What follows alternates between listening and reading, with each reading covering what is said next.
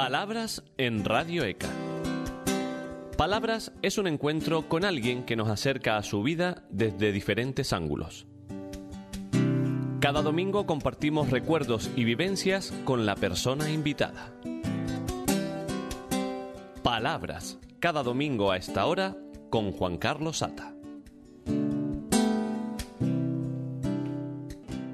Buenas tardes y bienvenidos, bienvenidas una semana más a Palabras. Hoy vamos a conversar con un hombre de ciencia, del mundo de la medicina. Un profesional de reconocido prestigio dentro y fuera de Canarias. Recorrer su currículum impresiona, debido a títulos, premios y a la experiencia que atesora. Actualmente es jefe de la sección de epidemiología y prevención de la Dirección General de Salud Pública del Gobierno de Canarias y uno de los mayores expertos nacionales en el campo de las vacunas. No en vano, en 2013 fue elegido por unanimidad presidente de la Asociación Española de Vacunología. Pero no solo es un hombre de ciencias, también es un apasionado de la música, del blues, del rock concretamente. Don Amos García Rojas, buenas tardes y bienvenido a Palabras. Nada, muy bien hallado y muy a gusto que estoy aquí con todos y todas ustedes en esta que, que ya casi forma parte de mi casa también. Desde luego que sí, nosotros encantados de que, de que nos mire así y de que le acojamos como un colaborador más de, de esta casa que nos regala por lo menos una vez al mes, nos gustaría que fuese más, pero por lo menos una vez al mes la posada del blues con la que tanto disfruta nuestra audiencia y tanto disfrutamos nosotros. Y tanto disfruto yo haciéndola. bueno, vive tiempos ajetreados, ¿eh? Está usted que, que, no para. Nos ha sido complicado tenerle aquí para el Palabras porque mm, con los últimos acontecimientos que se han producido en Canarias con, con la llegada y con, bueno, con, la posibilidad de que eh, la enfermedad del ébola pudiese entrar eh, en Canarias, ha estado usted mm, pues prácticamente ilocalizable. Ha sido complicado, la verdad es que sí, hemos estado viviendo unas rachas de trabajo intenso y desde luego mm, eh, lo que a mí me gustaría de dejar claro, porque es una preocupación poderosa que, que, que tengo como profesional de la sanidad es que cuando hablamos del ébola, que digamos es el problema de salud más prevalente a nivel mediático en estos momentos, debemos ser conscientes que es un problema fundamentalmente que afecta a África y desgraciadamente, desgraciadamente, porque es el continente que menos recursos tiene para enfrentarse a él. Es un problema que se tiene que solucionar en África y que todos nuestros esfuerzos deben ir dirigidos a África. Eh, lógicamente eso no quiere decir que a pesar de que la posibilidad de que nos llegue un caso a nosotros es bastante remota, no es imposible, porque el riesgo cero en la vida no existe. Uh -huh. Y hay que estar preparado para eso, y hay que estar, por lo, por lo tanto, eh, bien armado para, para responder a esa posibilidad que repito, es muy remota y por eso no, no conviene que, que, caigamos en el tercer escalón que para mí me gusta eh, describir a la hora de, enfrentarnos a este, a este problema tan mediático en este momento y es el enorme pánico que se está gestando en sectores amplios de la población, que es fundamentalmente los que más nos están haciendo trabajar.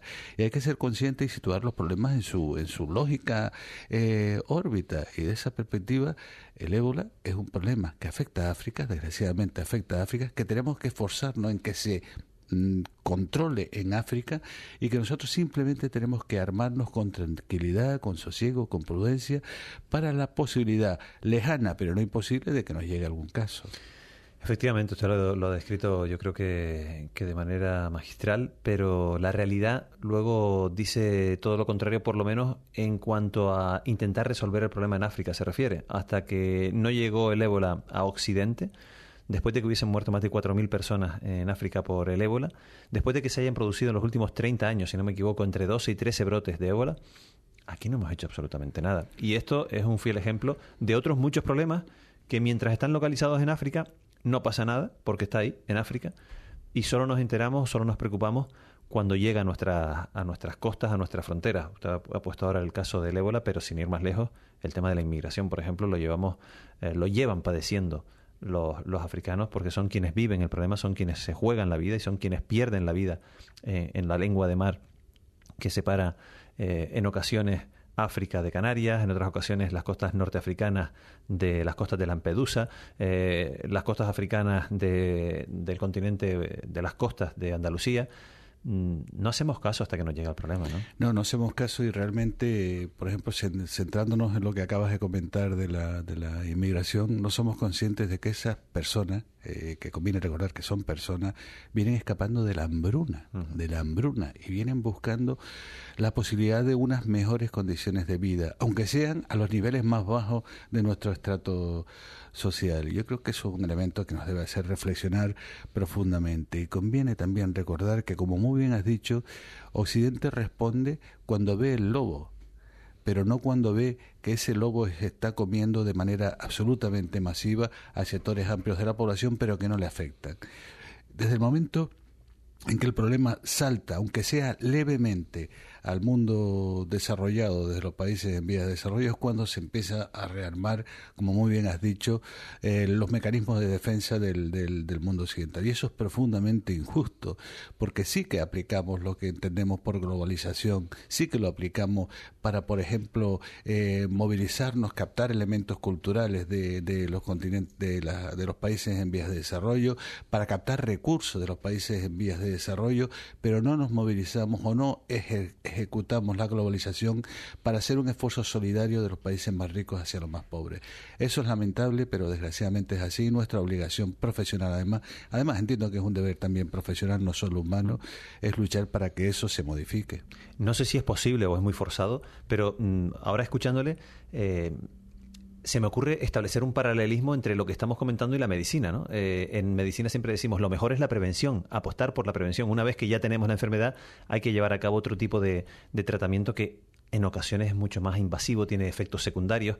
Pues quizás en esta realidad que nos rodea, qué bueno sería que entre todos los países apostásemos eh, en clave internacional, tanto sea a la hora de afrontar conflictos como eh, catástrofes eh, a nivel natural, como pueden ser también situaciones de ámbito social o político, apostar por la prevención, es decir, no actuar una vez que ya se detecta el problema y mucho menos cuando éste crece demasiado, sino intentar poner las vías necesarias para que esos problemas no se den. ¿no? no se claro, evidentemente. Y en esa perspectiva, el esfuerzo que deberían hacer los países desarrollados hacia los menos desarrollados, los menos favorecidos, estaría fundamentalmente en consolidar en esos países una estructura sociosanitaria mínima, decente, que posibilite que esos países puedan responder de manera eh, rápida y, y, de mejor manera a la que se está respondiendo en estos momentos a situaciones como la que en estos en esta en esta situación actual está desencadenando todo este drama del ébola. Bueno, dejemos esta parte a un lado porque luego a lo largo de esta, de esta conversación seguramente tendremos tiempo de hablar de, la sanidad, pero me quiero mm, zambullir un poco en el, en el perfil más humano, también profesional de, de Amos García, porque hablamos de, de, médico, investigador y científico, por, por un lado, amante del blues, de la guitarra, de la radio, por otro. Es usted un poco doctor Jekyll y Mr. Hyde, ¿no? No, no, a, mí a veces me, me, dicen eso, ¿cómo es? Pero, pero yo creo que lo raro sería que no me, me, entusiasmara la música como profesional de la medicina. Yo pertenezco a una generación que creció teniendo como banda sonora el blues y el rock. Lo raro sería que no me estimulara esta música, me estimulara otra que no forma parte de lo que es mi desarrollo vital, mi desarrollo como persona. Yo, yo eh, he sentido que mi vida se estimulaba considerablemente oyendo un acorde de guitarra de Keith Richard. He sentido que mi vida se estimulaba poderosamente escuchando letra y música de Bob Dylan. He sentido que un, solo de guitarra de Jimi Hendrix era capaz de, de, elevarnos en cuanto a nuestra conciencia y aprendí a, ser solidario, a ser tolerante, a, a, crecer como persona escuchando este tipo de música y profundizando evidentemente en lo que es mi, mi, mi actividad profesional. La distorsión entonces la tenemos quienes de este lado pensamos que estos científicos de, de tanto nivel reconocidos que escriben en revistas a nivel internacional están todo el día pensando única y exclusivamente en las investigaciones, en cómo solucionar. Son, son personas también, ¿no? Eh, somos personas que además investigamos y profundizamos y normalmente cuando investigamos solemos poner, estar haciéndolo, escuchando a Bob Dylan, por ejemplo. Qué bueno. ¿Dónde nace Amos García? Pues yo nazco en Santa Cruz de Tenerife, aunque vivo desde hace muchísimos años en, la, en Las Palmas de Gran Canaria. Nazco en el contexto, mi padre era también eh, médico y posiblemente porque era un, un, gran aficionado al jazz, pues posiblemente la vena musical me viene algo de, de cuna. Él tenía una, una discográfica, una, una cantidad de discos en vinilo de jazz eh, apabullante y posiblemente por, por vivir continuamente rodeado de, de discos pues fue por lo que me nació mi vena, mi vena musical. Y lógicamente también la influencia paterna en el sentido de que soy médico posiblemente también por una clara influencia paterna. O sea que tiene el oído fino desde pequeño. Bueno, el oído fino mm, para captar lo que otros que tienen mucho mejor oído son capaces de realizar, sí, para yo ser capaz de, de intentar siquiera atreverme a coger una guitarra o un instrumento musical, no. Ah, e, esa parte de mi oído está algo deficitaria. ¿Qué escuchaba o, qué oía en su casa cuando eh, su padre ponía ya de pequeño? Pues, pues me llamaba la atención, me, me resultaba curioso. Es un tipo de música que no era la que eh, habitualmente veíamos en la televisión o la que escuchábamos en la radio habitualmente. Por eso me llamaba la atención, me, resultaba bastante bastante curioso y desde esa perspectiva mi madre es andaluza y mi madre también oía mucho flamenco puro, del flamenco ese intenso de raíces.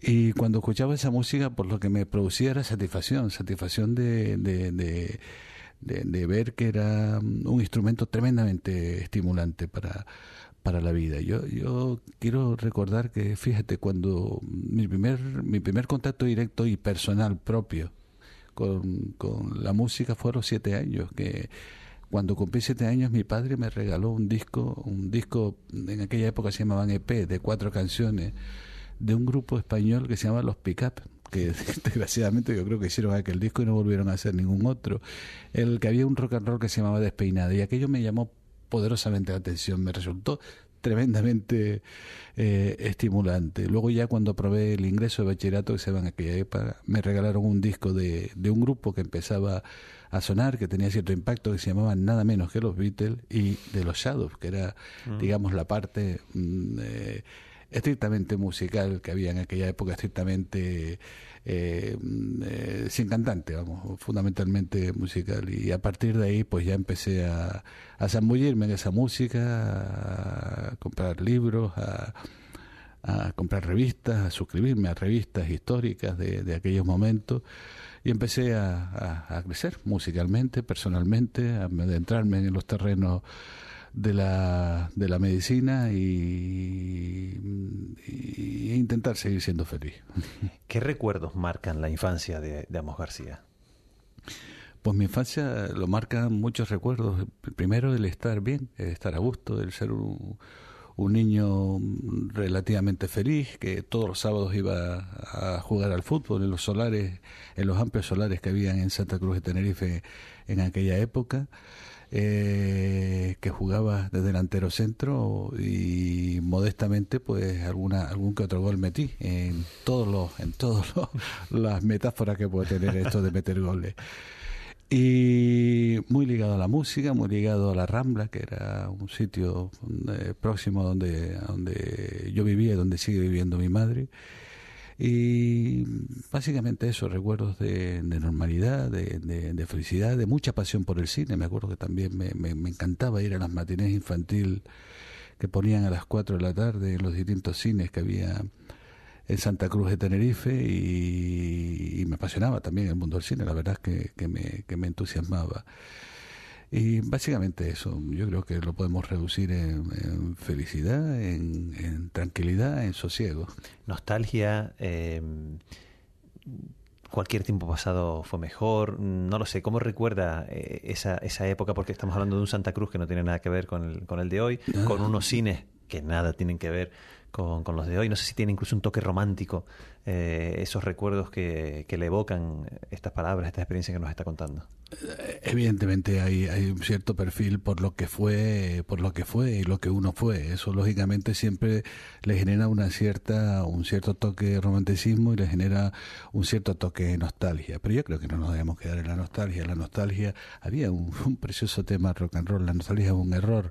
Yo no sé si es un error, eh, forma parte irremediable de lo que, de lo que es tu vida, pero no nos debemos quedar en la nostalgia debemos mirar siempre hacia adelante y debemos procurar seguir avanzando, seguir luchando para conseguir entre todos eh, que, aquellos recuerdos que yo tenía de pequeño pues sean en la medida de lo posible expansibles o extendibles, perdón, a, a, otros niños y niñas que en estos momentos no tienen la posibilidad de, de, tener esa facilidad de vida que tenía yo en aquellos momentos. Está claro que su padre influyó en en su vida, no solo por el plano musical que estamos diciendo, sino también en el ámbito profesional. De hecho, usted se decantó por por la misma profesión, pero además de su padre, ¿hubo alguna otra persona que le marcara especialmente a lo largo de, su infancia, de, su juventud? No sé, un profesor, un, familiar.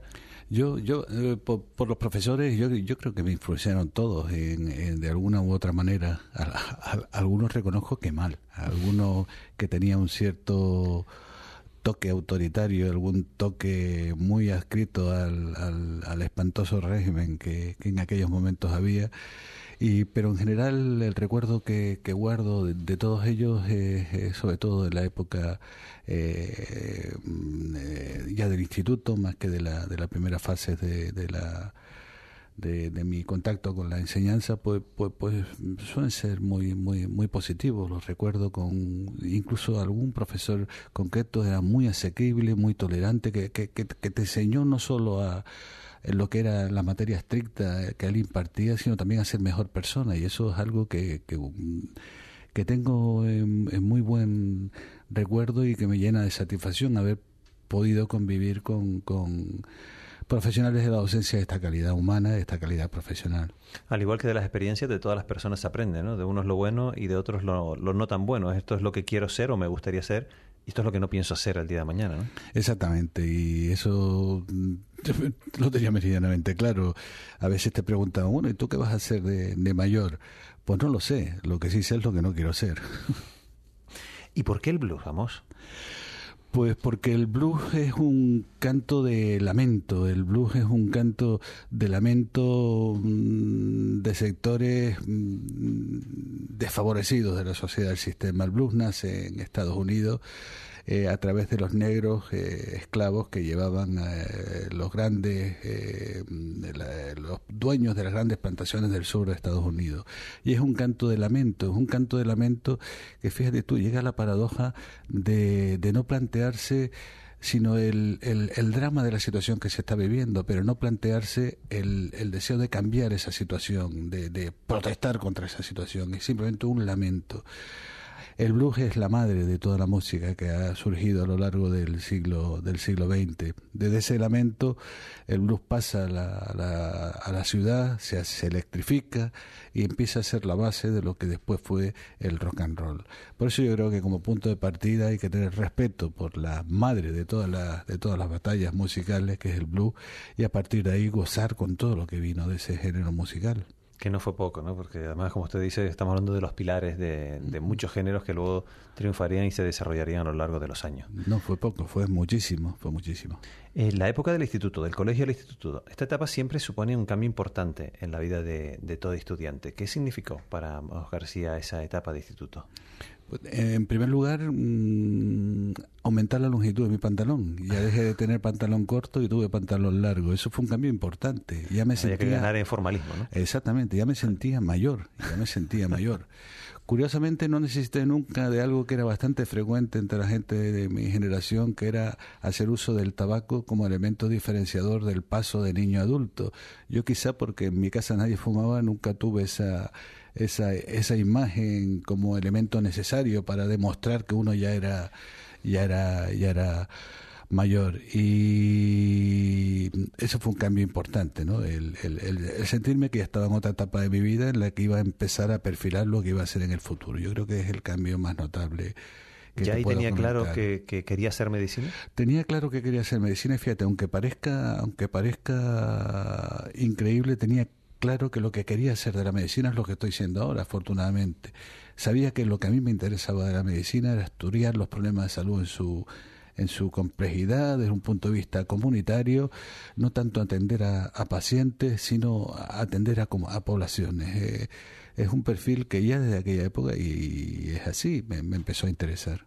Y esto, esa, claritud, esa claridad de, de ideas, esa visión tan preclara que tenía de, cuál era la, situación que veíamos en, Canarias, le llega por, por ese análisis que hace de la sociedad, por una deficiencia que detecta en el sistema sanitario de nuestra sociedad? yo, creo que me llega fundamentalmente porque empiezas a, estar cabreado con el sistema, empiezas a decir, cuando empiezas a entrar en razón, te das cuenta que estamos en un contexto político absolutamente detestable, que hay que empezar a cambiar y que hay que empezar a crear un, mundo nuevo. Eh, y de esa perspectiva te planteas que lo que es la, la, medicina pues tiene otras ramas, tiene otras ramas mm, que tienen un componente social importante y son las que me empiezan, las que me empiezan a interesar y a partir de ahí pues, eh, pues pues hasta hoy, porque empecé a estudiar en esa, en esa línea y, y a seguir profundizando la misma y hasta aquí estamos, siempre teniendo como banda sonora el buen rock and roll, la buena música que se hacía en aquellos momentos. Y se marcha a Sevilla. Me marcho a Sevilla, sí. Yo eh, empecé la carrera aquí, pero luego la acabé en Sevilla y allí tuve la fortuna de conocer a, al que fue mi maestro en, en, el campo de la medicina preventiva, que era el doctor Enrique Nájera Marrondo, que curiosamente fue el primer director general de salud pública que tuvo el ministro Ernest Yuch, que uno de los, yo creo que ha sido uno de los grandes referentes en la sanidad de este país, el Ernest Yuch.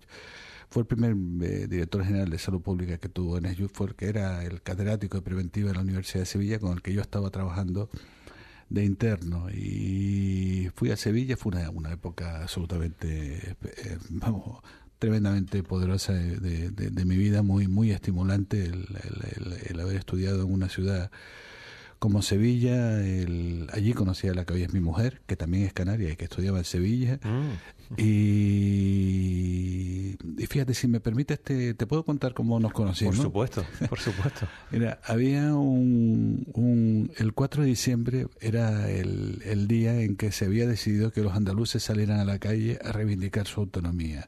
Andalucía fue una de las comunidades autónomas que no iba a pasar por el 151, sino la querían, eh, la querían delegar a, otro al otro artículo, no me acuerdo si era el 143 creo. Eh, pues mm, Andalucía salió a la calle el 4, el 4 de diciembre. Yo salí a la calle y salí con una bandera canaria. Salí con una bandera canaria que me había hecho una, una amiga y de repente una, una chica viene corriendo hacia mí diciendo que ella también es canaria y que si y a partir de ahí hasta hoy, hasta hoy, por una bandera canaria, el Día de Andalucía, el 4 de diciembre. Fíjate tú lo que son las cosas. Espíritu reivindicativo, tanto el de el de Amos García como el de su señora. Lo estamos comprobando que, es un inconformista y, que tiene una visión crítica. Tenía y tiene, ¿no? Sí, no, yo, con lo bueno me conformo perfectamente. Yo con lo bueno me conformo. Con lo que no me conformo, lo, con lo que no me gusta, no me parece adecuado. Y en ese sentido, mi mujer, te puedo asegurar que es incluso más inconformista que yo. Quizás más joven, algo más joven no, no mucho más joven, pero algo más joven. Y eso siempre te da un plus de, de, capacidad para, para intentar modificar cosas que tú a lo mejor ya te ves un poco más imposibilitado. La universidad siempre contribuye a, la apertura de miras de los, de los estudiantes. Se dice siempre, nos decían los profesores, procuren no solo pasar por la universidad, sino que también la universidad pase por ustedes. Mm, el hecho de estudiar fuera el hecho de estudiar en, la península, fuera de aquí de, Canarias, contribuyó a, abrir aún más la mente, la visión, el espíritu crítico de, de García. Sí, sin lugar a dudas, sin lugar a dudas. El poder, el haber tenido la fortuna, eh, que no la tenían todos los, canarios y las canarias en aquel momento, de poder estudiar fuera y en una ciudad tan tan increíble como, como Sevilla, tan viva, tan potente, eh, pues mm, contribuyó decisivamente a que mi mente se expandiera de una, una velocidad increíble. Yo me, impliqué mucho en el, en, el, en el tema andaluz. Recuerda que mi madre era andaluza, aunque mm. de Cádiz me impliqué mucho en el, en el tema andaluz. Eh, trabajé mucho para el referéndum del 28 de febrero por el cual se decidía si eh, Andalucía pasaba a 151 o no. Estuve llorando en el casino en la exposición cuando no triunfó el referéndum simplemente porque en, Almería y en Jaén no se consiguió el, el 50% y se quedó casi, casi en el llegar, aunque luego evidentemente políticamente no se podía, triunfó el 151. Estuve llorando en el casino en la exposición eh, escuchaba muchas tardes a, Raimundo Amador cuando no era nada famoso y a, su hermano en, un bar al que solíamos ir todos los fines de semana.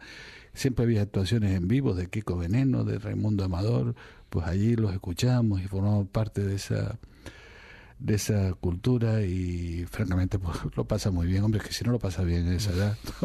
y en esa tierra y en esa, tierra. es casi, casi imposible no divertirse. Aquí también se pasa muy bien, pero quiero decirte, lógicamente son unos años de tu vida en los que tienes toda la fuerza del mundo mm. y ahora sigo teniendo toda la fuerza del mundo, lo que pasa que a nivel mental ya físicamente me falta algo.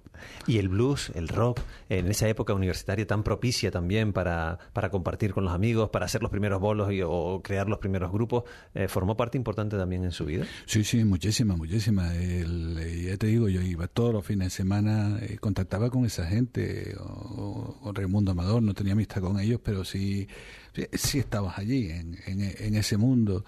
Eh, yo me acuerdo en, en, Sevilla, me fui con, con, la que hoy es mi mujer, con un hermano, fuimos a ver a los Rolling Stones en el, en el 82, en el famoso concierto en en el Vicente Calderón, el día de la lluvia aquella, cuando los mundiales de, de fútbol, también en otra ocasión fui en Autostop a ver a Eric Clapton también a Madrid, pues era Autostop que, que ahora no se lo aconsejo nadie, pero bueno, en aquella época era algo se podía. Se podía.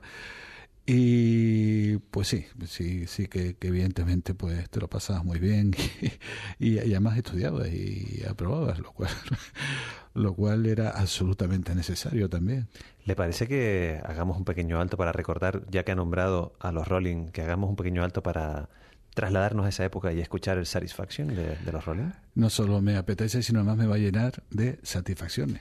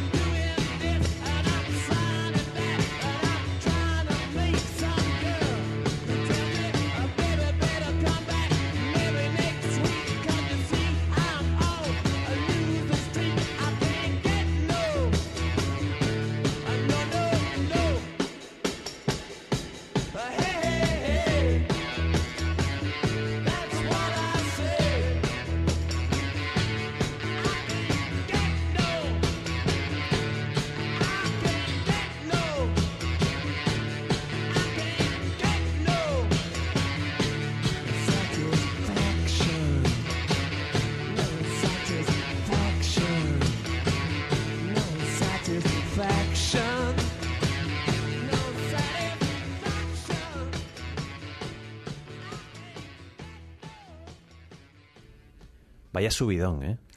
Sí, un subidón impactante. Yo, yo, siempre me acuerdo, te dije también me gustaba mucho el cine, la, la película que hay Apocalipsis Now de, de, de, Coppola.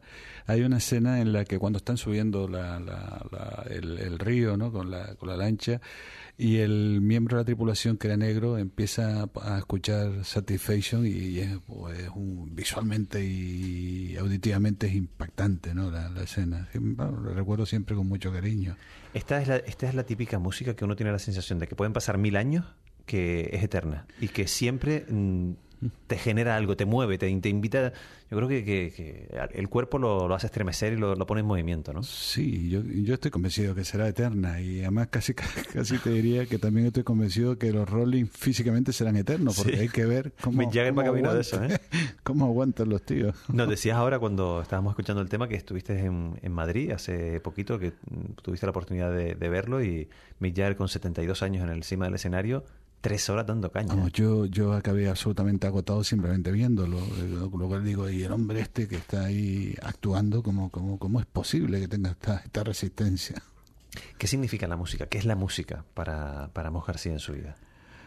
Pues la música es un elemento fundamental en mi desarrollo vital y en mi desarrollo eh, profesional. La, música es la que me ha acompañado en los momentos fuertes, en los momentos mmm, trágicos y en los momentos eh, de tristeza. Ha sido un elemento eh, absolutamente fundamental. Pero, yo creo además que, ha sido un elemento fundamental para mucha gente de mi generación. La, la, música, para los que de alguna manera convivimos con la década de los 60 y hemos seguido metidos en ella era, era un elemento clave, era un elemento eh, movilizador, era un elemento de cambio, era una, una linterna, era una luz que, que, que, que, iluminaba a toda una generación. Y fue un elemento tremendamente poderoso, no solo para hacernos felices eh, con lo que oíamos, sino también para, para, para ser capaces de intentar eh, cambiar cosas. ¿no? Y por eso te digo, la música eh, era es para mí, yo creo que para mucha gente de mi generación, un elemento clave, fundamental. Sin ánimo de querer hacer comparaciones, mm, pero ¿esto que nos estás contando se ha perdido? Hombre, quizás el, el, aspecto ese movilizador que tenía la música en la década de los 60 con grupos que, que claramente te lanzaban mensajes de se puede cambiar el, el mundo, esto quizás en estos momentos no, no lo vivencies. Eso no quiere decir eh, en absoluto que, que, música que se haga hoy ahora no tenga calidad, claro que sí, y no conviene quedarse siempre en el recuerdo y hay que, y hay que avanzar ¿no? con, uh -huh. con, con los tiempos. Pero sí que me gustaría que, que, que, que lo que escuchamos hoy tuviera esa capacidad de, de, de, de, movilización, ¿no? de crear un, una especie de, de, estímulo colectivo que, que, hiciera creer que realmente podíamos cambiar el mundo. ¿no? Eh, quizás éramos algo ingenuos también, es, es verdad. O quizás el, eh, vamos a terminarlo así, aunque no, no lo sea, pero quizás el problema no está en la música, sino en la sociedad. A lo mejor es que estamos anestesiados. Porque motivos para movilizarnos hay, ¿eh? ¿eh? No, anestesiados estamos seguros. Es que hoy, como si encima que tienes un puesto de trabajo precario y estás siempre con la espada de Damocles encima, ni se te ocurra decir mu, porque a lo mejor lo, es, que, es, que, es que lo pierdes. Casi, casi, yo me acuerdo, eh, lo comento mucho, digo, caray, hace cuatro o cinco años hablábamos de los mileuristas como diciendo los pobrecitos. Hoy hay muchísimas generaciones de, jóvenes que ojalá fueran mileuristas.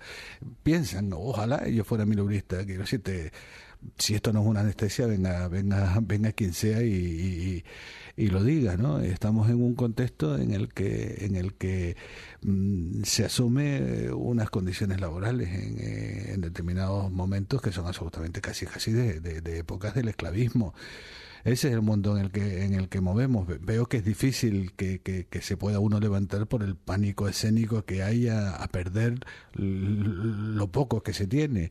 Pero en cualquier caso mmm, estoy convencido que, que, el espíritu movilizador la necesidad de cambiar lo que no es correcto la necesidad de cambiar lo que es profundamente injusto seguirá formando parte de lo que es la, la, la dinámica habitual de de la sociedad y estoy convencido de que, de que esto se modificará porque como decía Dylan otro de, mi, de mis referentes los tiempos están cambiando. En este caso los tiempos tienen que cambiar. Efectivamente. ¿tiene algún proyecto en mente para cuando disponga de más tiempo Amos García? me refiero al mundo de la música. Pues yo, yo me imagino que, que, que, que, cuando tenga más tiempo lo primero que, que que tendré en cuenta es decir el, el, enorme vacío que se me va a crear porque mm, prácticamente estando trabajando el volumen de horas que estoy trabajando habitualmente encontrarme con tiempo para mí pues me va a crear un shock, un shock porque no estoy acostumbrado y eso desde luego requerirá un proceso de adaptación. Pero sin lugar a dudas intentaré seguir un poco la dinámica de, de, estar al día en lo que, lo que, en lo que se publica, incluso en lo que es mi, mi profesión, que me va a seguir interesando aunque ya no esté laboralmente activo. Eh, intentar seguir a la, gente que está haciendo música ahora, intentar seguir leyendo, y lo haré, eh, artículos científicos relacionados con mi, con mi especialidad y, seguir avanzando porque porque con más tranquilidad evidentemente porque voy a tener más tiempo para mí y si puedo pues lógicamente trataré de disfrutar con las cosas que me hacen disfrutar en la vida disfrutar más antes nos contaba cómo conoció a, su señora eh, en una manifestación en, Sevilla con la bandera canaria. Eh, ¿Qué importancia tiene la familia para Amos García? Pues, hombre, la familia es algo que me hace sentir bien, a gusto, a gusto. Mm, yo, mm, cuando defino mi familia, eh, mi mujer y yo, bueno, la, la, la, mía más directa, con mi madre, pero mi mujer y yo y mis dos hijos, ¿no? Pero entiendo que el concepto de familia mm, está abierto a numerosas mm. interpretaciones. La mía es esa y me hace sentir muy feliz. Yo estoy muy a gusto con, con mi mujer, que posiblemente se estará ruborizando y cabreando conforme vaya escuchando esto que estoy diciendo en este momento. Y estoy muy a gusto con mis dos hijos. Uno de ellos, además, ha adquirido esa faceta musical y forma parte de un grupo y creo que lo hacen bastante bien y que si les salen bien las cosas puede tener un cierto futuro del mundo de la música. Y el otro entiendo que es un tío también brillante en cuanto a los aspectos estos en los que se está perfilando profesionalmente de, la de, análisis de páginas web y temas de esto. Sí, estoy muy a gusto con ellos dos, son dos, dos buenas personas, dos, dos buena gente, eh, críos que, que, que, que, hacen un esfuerzo por, por, manifestar lo, lo que no les parece correcto. Estoy muy feliz con mi mujer, que también es una persona que ha significado mucho y me ha, y me ha guiado en muchas ocasiones en, el camino largo de, de, la vida y espero que, que mi hijo en su grupo eh, pues sigan avanzando. Ahora tienen una audición para, para una multinacional discográfica, espero que, que les salga bien y que y que, y que triunfen en algo que a mí me haría mucha ilusión que triunfara en el campo de la música y que el otro también le vaya muy bien y, en, en, un, en un aspecto que yo no controlo tanto de análisis informático y análisis web, pero que creo que tiene que tiene una, una poderosa capacidad para, para abordar estos temas. Sí, es importante, claro. Yo hoy no me veo sin mis hijos y sin mi mujer e incluso sin mi perro, que si me dejas te digo se llama Lennon, el homenaje, como tú puedes suponer, a, aquel fantástico músico que forma parte eh, sustancial de los Beatles. Un perrito que por cierto está mayor y que desgraciadamente creo que no, no, podré seguir contando con su presencia mucho tiempo, pero bueno, mientras dure, dure. No da puntada sin hilo, ¿eh? Todo en su vida tiene un, un porqué y una razón de ser. Hombre, algunas cosas se te escapan a esa, a esa capacidad, pero yo creo que es bueno que, en la medida de lo posible mm, intentes lo que tú acabas de decir, dar puntadas con hilo. Eh, ¿Te imaginas eh, el día de mañana, no sé, en tres, cuatro, cinco años, haciendo un programa aquí en ECA de la Posada del Blues, poniendo música de, tu hijo? Pues sí que me imagino, sí que me imagino, y es una visión que me, que me, que me resultaría tremendamente agradable, ¿no? Agradable. Mm, ojalá, ojalá esa, esa imagen que me, que, me, que me resulta tan gratificante pues se transforme en una realidad placentera, feliz y que le vayan bien las cosas, claro. Cuando uno dedica tanto tiempo como Amos García a su faceta profesional, de investigador, viajes, publicaciones, congresos, en circunstancias eh, como las que estamos viviendo actualmente, en donde sé que en las últimas semanas el volumen de trabajo y dedicación ha sido intensísimo, eh, es importante tener el respaldo de, la familia porque si no supongo que, se hace insostenible ¿no? Eh, es fundamental. Si no no no, no, puedes llevarlo. No no no uno uno necesita el, el, el, el respaldo de la de la de la de los elementos que, que conviven contigo. Sino mm, todo lo que es el, el exceso de trabajo que, que por ondas, por ondas cíclicas te afectan sería muy difícil de, sobrellevar. Tienes que comprender a, tu gente, comprender sus inquietudes, comprender su, también sus cabreos en cuanto a, a determinados aspectos que pueden afectar a tu vida profesional y en la medida de lo posible consensuar con ellos que, que, esa situación que genera ese desasosiego tiene unas causas, tiene unas raíces que hay que, que hay que abordar. Y, en ese sentido yo creo que cuando llegas a ese nivel, a ese perfil de complicidad, pues las cosas fluyen mucho más eh, suavemente. En el año 2005 tiene el premio Profesor Rey Calero de la Real Academia Nacional de Medicina al trabajo, al mejor trabajo sobre vacunas de, ese año. ¿Qué tema abordaba en ese trabajo? Pues abordaba un estudio de, de coste-efectividad sobre lo que supondría la administración de una determinada vacuna en el calendario vacunal, en este caso la vacuna la varicela. Eh, es un trabajo, de, es el premio del que yo más satisfecho estoy, es un reconocimiento nacional importante y guardo con mucho guardo la retina en mi retina y en mi, en mi piel, en, las terminaciones táctiles de mi piel, lo que significó estar en Madrid, en la Real Academia Nacional de Medicina, recibiendo ese premio. Fue un, instante muy, muy gratificante. Además recuerdo con mucho cariño que mi mujer estaba conmigo y, lo vivimos juntos y eso de alguna manera bueno, ella sentada en el público y yo arriba, pero bueno, el sentimiento era mutuo y eso pues lo, me, ha resultado muy muy muy muy agradable. El, digamos dentro de lo que ha sido eso junto a que me dijeran los compañeros el presidente de la asociación compañera de vacunología son quizás los recuerdos profesionales para mí más gratos. Los éxitos de las personas que queremos son nuestros éxitos. Da igual si estamos en el público o en el estrado son son nuestros éxitos no lo vivimos como como nuestros en primera persona. Y así debe ser y así debe ser porque uno no deja de ser más que un nombre y apellido pero no hay nadie imprescindible ¿eh? Las cosas, las cosas no hay nadie imprescindible y de esa perspectiva yo creo que uno es capaz de asumir estas cosas con más tranquilidad cuando sabe que son fruto además del trabajo de mucha gente. Lleva más de 28 años dedicado a esta especialidad. ¿Cómo ha evolucionado profesionalmente hablando uh. Amos García? Muchísimo, muchísimo, pero, pero reconozco que, que en estos momentos tengo una cierta preocupación. Eh, eh, cuando empezamos en, en medicina preventiva, eh, cuando empezamos a trabajar en el campo de la epidemiología, era una generación bastante joven, que empezaba la que empezaba a desarrollar esta, este campo. Sin embargo, hemos ido envejeciendo y, no se visualiza un, recambio generacional a, la gente que participa de mi, de mi actividad profesional. Es un, un problema que, a mí me, me, preocupa, el recambio que tiene generacional que tiene que venir en relación a esta, a esta rama, que ha evolucionado una barbaridad, ha evolucionado una, mm, de una manera absolutamente brutal.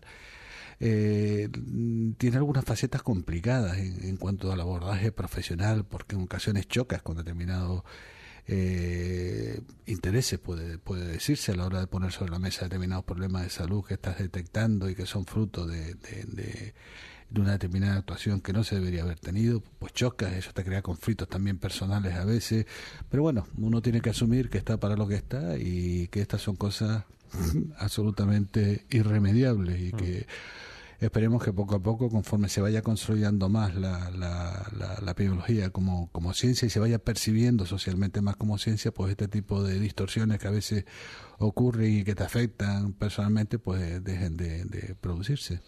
¿Por qué debemos vacunarnos? Pues debemos, eh, yo, quizás si me, pero permite te lo diría al revés. Si no te vacunas, enferma. Y ya con eso a lo mejor te, te, explico el por qué debemos vacunarnos. Si tú me dices a mí que no te vacunas, yo te digo enferma. Si tú me dices que te vacunas, yo te digo, pues no vas a enfermar. Y si no vas a enfermar, va a ser mucho mejor para ti y para los que te rodean, entre otras cosas, porque tenemos que ser conscientes de que la vacuna es una de las pocas herramientas de las que dispone la estructura sociosanitaria que realmente posibilita mejorar el nivel de salud de la población. Vamos a ver, nosotros podemos y debemos invertir mucho en tecnología sanitaria, en diagnóstico, en técnicas que mejoren diagnósticos de enfermedades, etcétera, etcétera. Pero mejorando en tratamientos, mejorando en técnicas diagnósticas, no impedimos que se sigan produciendo los mismos problemas que dan lugar a la necesidad de invertir en tratamientos y en técnicas diagnósticas. Sin embargo, con las vacunas obviamos problemas, obviamos problemas. Y de esa perspectiva es un elemento que yo creo que enriquece claramente el nivel de salud de la, de la población. Nos debemos vacunar para no enfermar y porque aquello que decían los clásicos sigue siendo perfectamente válido. Más vale prevenir que curar. ¿Qué opinión le merecen eh, algunas de las corrientes que afirman que en la actualidad hay un exceso de vacunas eh, a la población? No abogan por eliminarlas todas, pero sí de que hay un exceso de vacunas en la población. Eh, vamos a ver, mm, yo respeto cualquier tipo de, pensamiento que haya frente a cualquier tipo de actividad en la vida. Eh, cuando entramos ya en el terreno de la ciencia, creo que hay que argumentarlo científicamente, si no corremos el riesgo de frivolizar el, el, conocimiento, frivolizar la, la, ciencia, y eso es muy peligroso. Yo, yo, sin embargo, diría que ojalá tuviéramos más. A mí me encantaría tener más vacunas de las que tenemos actualmente. Me gustaría tener muchísimas más. A veces, eh, y en los últimos años se han dado casos, ha habido denuncias sobre el negocio que esconden algunas vacunas como la del papiloma humano o la misma gripe. ¿Tienen fundamento? Vamos a ver, la vacuna es un negocio, evidentemente, es un fármaco que se vende y que alguien lo produce y gana porque se está vendiendo y se está comprando. Eso, eso, eso es así, eso no se puede ocultar. Pero hasta el punto de recomendar vacunas que quizás no son necesarias. Hombre, mm, yo creo que nadie está tan loco como para recomendar un fármaco que no es necesario, porque las vacunas son eso, son fármacos, pero fármacos que tienen diferencias claras con el resto de los fármacos. Y es que, en primer lugar, se administran sobre personas sanas para evitar que tengan un problema. No se administran sobre enfermos para curarlos. Y además tienen otra, otra, otra importante característica y es que pueden modificar el perfil de presentación de una enfermedad en la comunidad. Fíjate si se puede modificar que gracias a la vacuna se erradicó la viruela en el mundo. Si eso no es modificar la epidemiología, desde esa perspectiva yo entiendo que el planteamiento a la hora de abordar el tema debe ser el siguiente eh, las vacunas que se introducen en las políticas vacunales se, introducen así no solo en nuestro país, sino en la inmensa mayoría de los países de nuestro entorno y tienen siempre el aval de los organismos internacionales que tienen algo que decir en este aspecto, como son la Organización Mundial de la Salud, los CDC americanos, los HCDC europeos, que se llaman así como el famoso grupo de rock and roll, cuyo batería... Pero que no tiene nada que ver. Ah, no, pero no tiene nada que ver. Sí, cuyo batería parece que últimamente está un poco... algún problemilla, aunque parece que ya ha salido de él. Eh, em, o sea, quiero decir que no, no es una recomendación porque lo digan tres o cuatro, sino porque lo dice, hay un entramado científico que lo posibilita. Y además el planteamiento fundamental, eh, como has dicho tú, es un negocio, claro que sí, pero no está, el negocio no es mayor en los tratamientos que se ponen para curar las enfermedades. Es decir, yo con una vacuna evito un problema de salud. Si no me vacuno, enfermo. Y si enfermo, tengo que necesitar, necesitar una serie de fármacos que valen muchísimo más que la vacuna para curarme. Y en ocasiones voy a tener que hospitalizarme. Con lo cual, el, el, el desembolso del costo es muchísimo, muchísimo más superior. Por eso yo creo que a veces conviene no perder esto de perspectiva, que estamos hablando de un, de un producto que evita problemas. Otra cosa es que las vacunas se tengan que mm, recomendar a toda la población o a individuos concretos. Vamos a ver, aquí no tiene ningún sentido que nos vacunemos a la fiebre amarilla salvo que nos guste mucho los Simpsons, no tiene ningún sentido que nos vacunemos de la fiebre amarilla.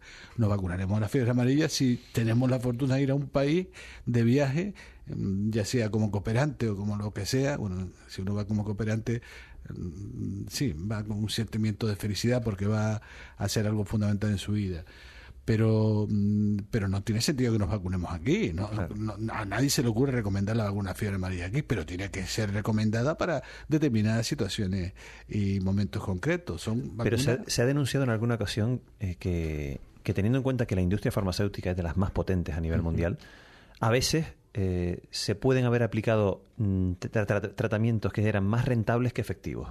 Eh, ¿Está de acuerdo con, con esta afirmación? O quizás que se haya producido en alguna ocasión eh, tratamientos que siendo efectivos también ha primado la rentabilidad? Mm, yo, no tengo información suficiente como para manifestarme al respecto. Hombre, eh, la industria farmacéutica no es una hermanita de la caridad, ni es una ONG, es una industria y como tal busca, busca beneficios.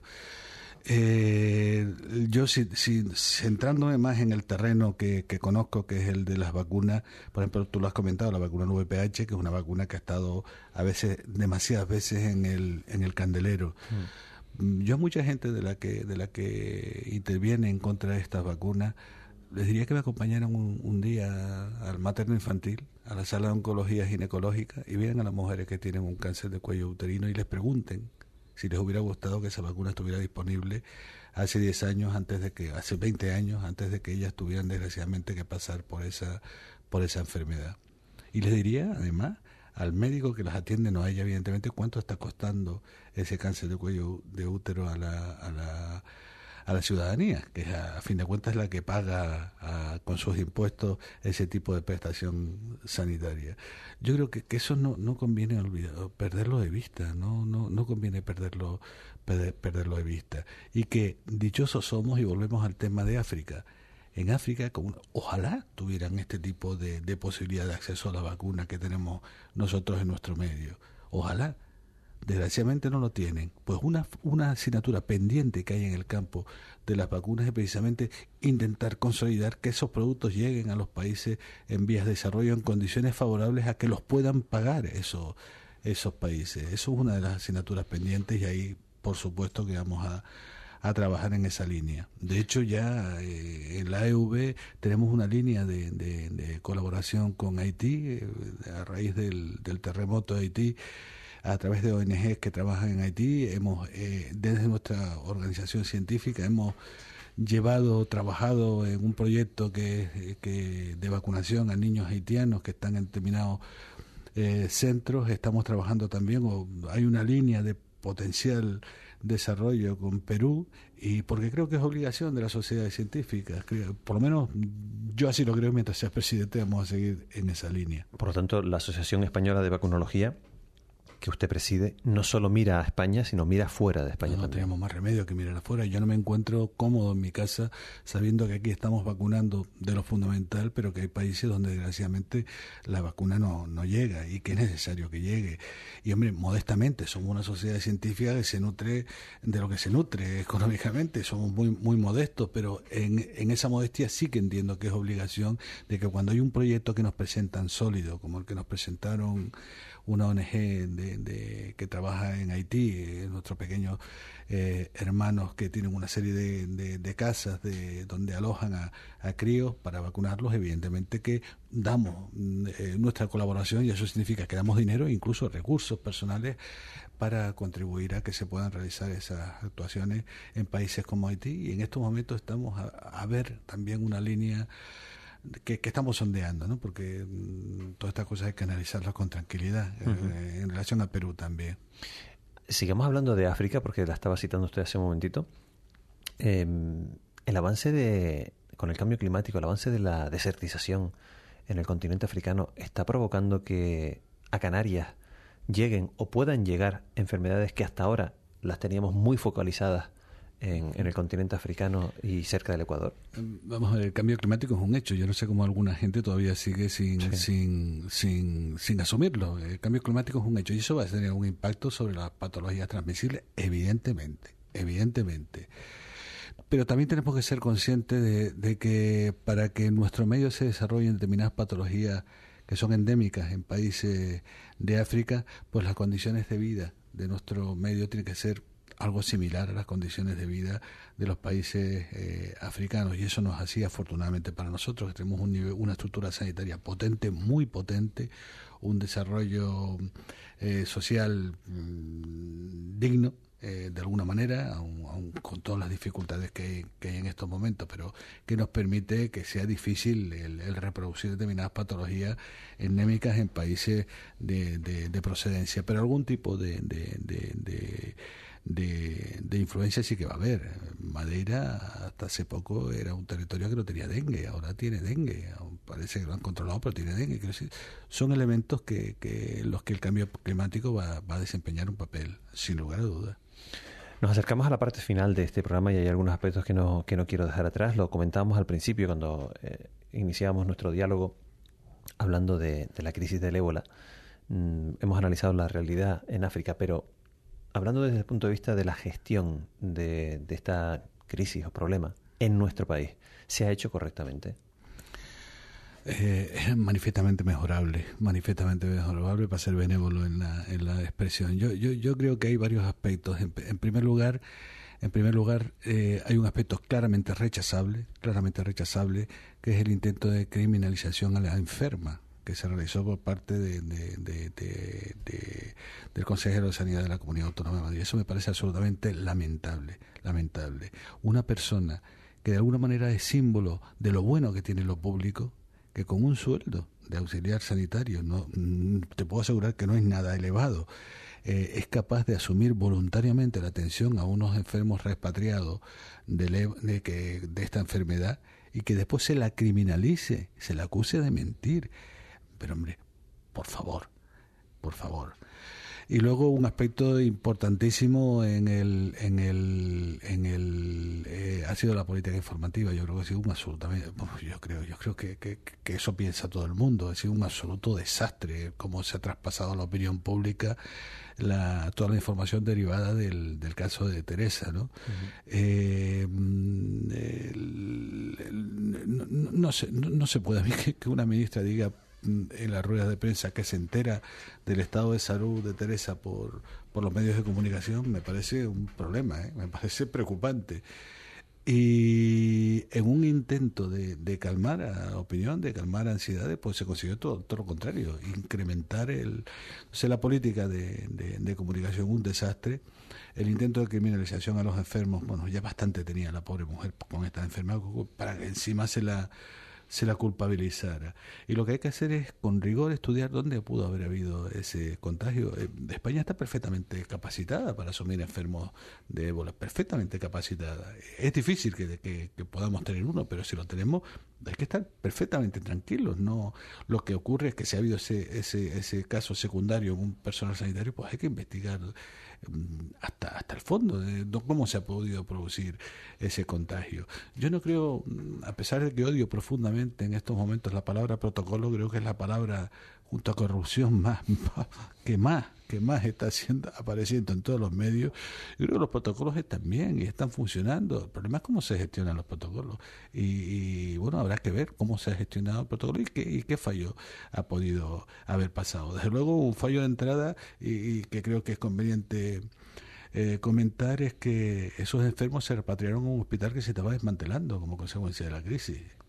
Hospital que era referencia en enfermedades transmisibles en nuestro país y que sin embargo se decide desmantelarlo y transformarlo en un hospital de crónicos, un centro de crónicos.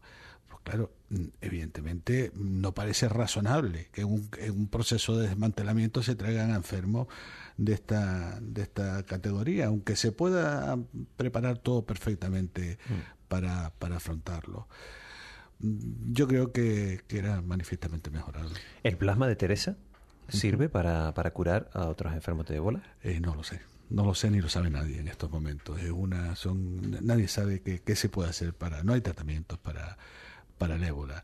Eh, está disponible y es una posibilidad, pero nadie está en condiciones de afirmar que realmente eso sirva para curar a, otros enfermos. Eh, hablaba usted del caso de Teresa, pero recientemente aquí en Canarias hemos tenido también la, arribada de una patera en donde eh, se pensaba que algunos de las personas que viajaban a bordo podían tener ébola porque registraban eh, fiebres que no eran demasiado altas, pero fiebres. También ha, habido una imagen que ha dado la vuelta al mundo en los medios de comunicación y es mm, parte de las personas que venían en esa patera en un camión de, basura, siendo trasladados en, un camión de basura. Parece que ese concepto al que hacía usted referencia antes, el protocolo, mm, nos ha hecho aflorar las vergüenzas. ¿eh? Nos ha hecho aflorar vergüenza, francamente, una imagen de, de, de, uno, de unas personas en un camión de basura. Caray, yo no creo que haya nadie que pueda defender esa imagen, no creo que pueda haber nadie que pueda que pueda defenderla. Yo, a mí, eh, en relación al tema de la patera, me preocupaba sobre todo mm, que, seamos conscientes de una cosa. Eh, una patera es tremendamente complicado que traiga un enfermo de ébola. ¿Por qué? Porque las pateras vienen o bien de, Marruecos, fundamentalmente, o, la, del Sahara. Los cayucos vienen algo más abajo, como mucho, como mucho de Senegal, Mauritania. Eh, para que venga un enfermo de ébola tiene que venir de Sierra Leona, de Guinea Conakry o, o de Liberia. Esto significa que una patera de allí hasta aquí es imposible, es imposible un ciudadano de allí que tenga ébola y que haga todo el vericueto que tiene que, desarrollar eh, de kilómetros para llegar a esos países y luego eh, esperar a que es imposible que, nos llegue un enfermo de ébola porque la condición, el aspecto epidemiológico fundamental para designar que estamos ante un ébola es que sean eh, un ciudadano que, que, proceda de esos países y que, y que haya estado en esos países 21 días, como, como, como mucho, 21 días antes de haber enfermado. O sea que es prácticamente imposible que, llegue en una patera un caso, un caso de esto.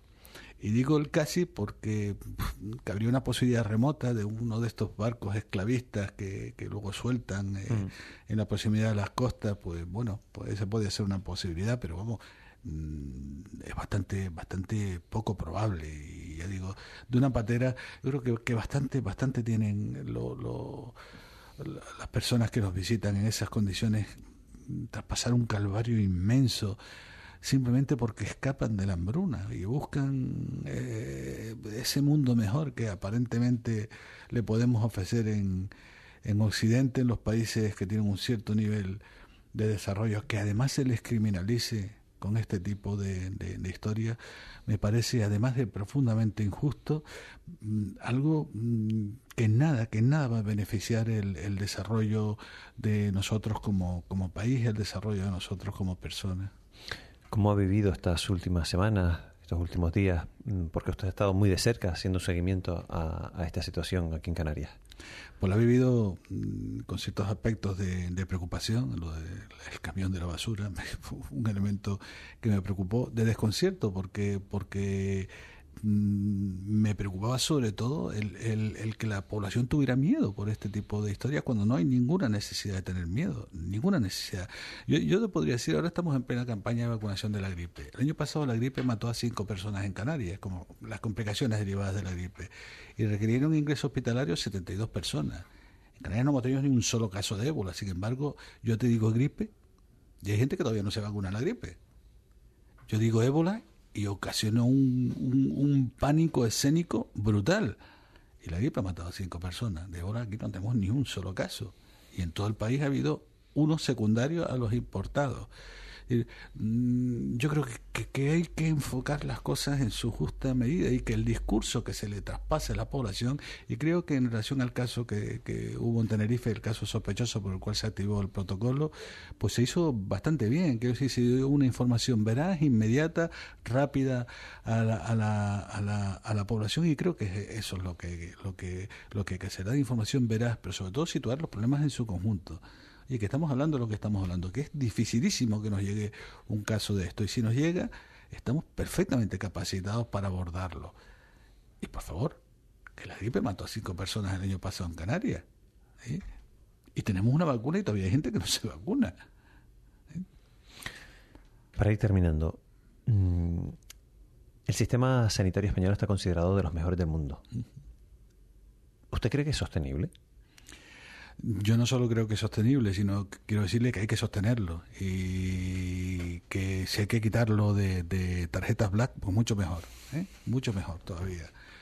Eh, es una obligación mantener, resguardar una de las grandes joyas que tiene nuestro país, que es el sistema eh, sanitario público. Ha habido algunos, algunas situaciones que todavía siguen estando vigentes que nos preocupan a los que trabajan con el sistema sanitario público, como por ejemplo que se haya Mm, expulsado del mismo a, determinados colectivos, ¿no? por ejemplo los inmigrantes sin papeles, lo cual además desde el punto de vista sanitario es una locura, es una locura porque que porque dejamos fuera potencialmente gente que puede enfermar de temas transmisibles sin control. Entonces, mm, claro que es sostenible, claro que es sostenible. Es sostenible si actuamos con eficiencia, actuamos con solidaridad, eficiencia y efectividad y nos olvidamos de tarjetas blancas, nos olvidamos de, de, pagar viajes a, mm, digamos, de, dudoso ámbito laboral a, determinados representantes de nuestra patria y, somos conscientes de que lo que hay que defender es lo que beneficia al conjunto de la población y el sistema sanitario es fundamental para beneficiar al, al conjunto de la población. Doctor Amos García Rojas, ha sido un placer compartir con usted este programa Palabras. A veces usted, a veces contigo, por, porque somos compañeros de, de, trabajo, pero también ese usted va por el respeto que se le tiene a, nivel profesional. Es usted una grandísima autoridad en, en esta tierra, fuera de ella. Nos alegra muchísimo que, que nos regale cada una vez al mes eh, la posada del blues aquí para toda nuestra audiencia. Nos alegra muchísimo la labor que está, que está realizando. Y yo le voy a pedir algo que no le puedo pedir a ningún otro invitado, y es que sea usted el que despida el, programa de hoy de palabras y que le ponga el broche musical que a usted le guste para, para cerrar nuestro programa de palabras eh, en el día de hoy. Así que yo me callo. Eh, usted elige tema musical, usted elige grupo y usted despide el programa palabras de hoy. ¿Le parece? Pues nada, eh, me parece espléndido y ya metiéndome en, harina, agradecer eh, la tremenda brillantez que tiene como conductor del programa Palabra el señor Juan Carlos Atta, con el cual he tenido la fortuna de, pasar un rato tremendamente agradable. Eh, decir que que el programa se llama Palabras en el sentido de que las palabras son fundamentales para podernos entender y que las palabras no debe ser lo que decía aquella canción de parole, parole, parole, no, sino las palabras para entendernos, para debatir y para profundizar en los problemas que más preocupan a la ciudadanía. Y yo mm, voy a acabar eh, el programa con un tema de uno de mis referentes fundamentales, el señor Robert Zimmerman, más conocido como Bob Dylan eh, que en una de sus canciones decía algo tan importante como los tiempos están cambiando. Yo, además, diría que los tiempos en este país tienen que empezar a cambiar. people wherever you roam and admit that the waters around you have grown and accept it that soon you'll be drenched to the bone. If your time to is worth saving, then you better start swimming or you'll sink like a stone. Or the times they are a changing.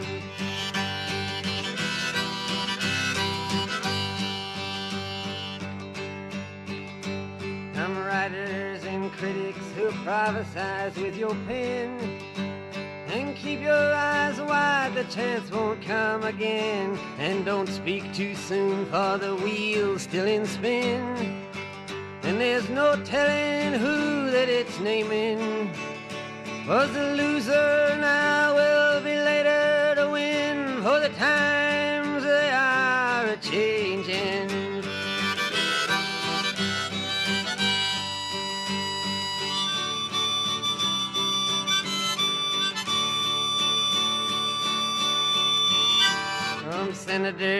senators, congressmen, please heed the call. Don't stand in the doorway, don't block up the hall, for he that gets hurt will be he who has stalled. The battle outside raging will soon shake your windows and rattle your walls, for the times they are a changing.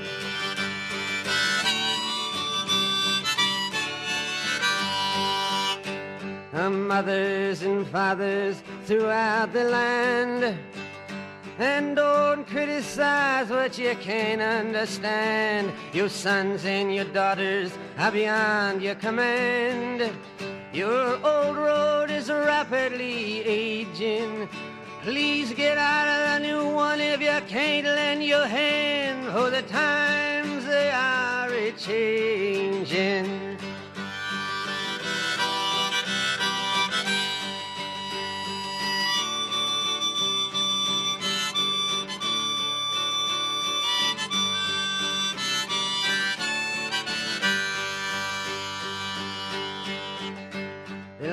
Line it is drawn, the curse it is cast.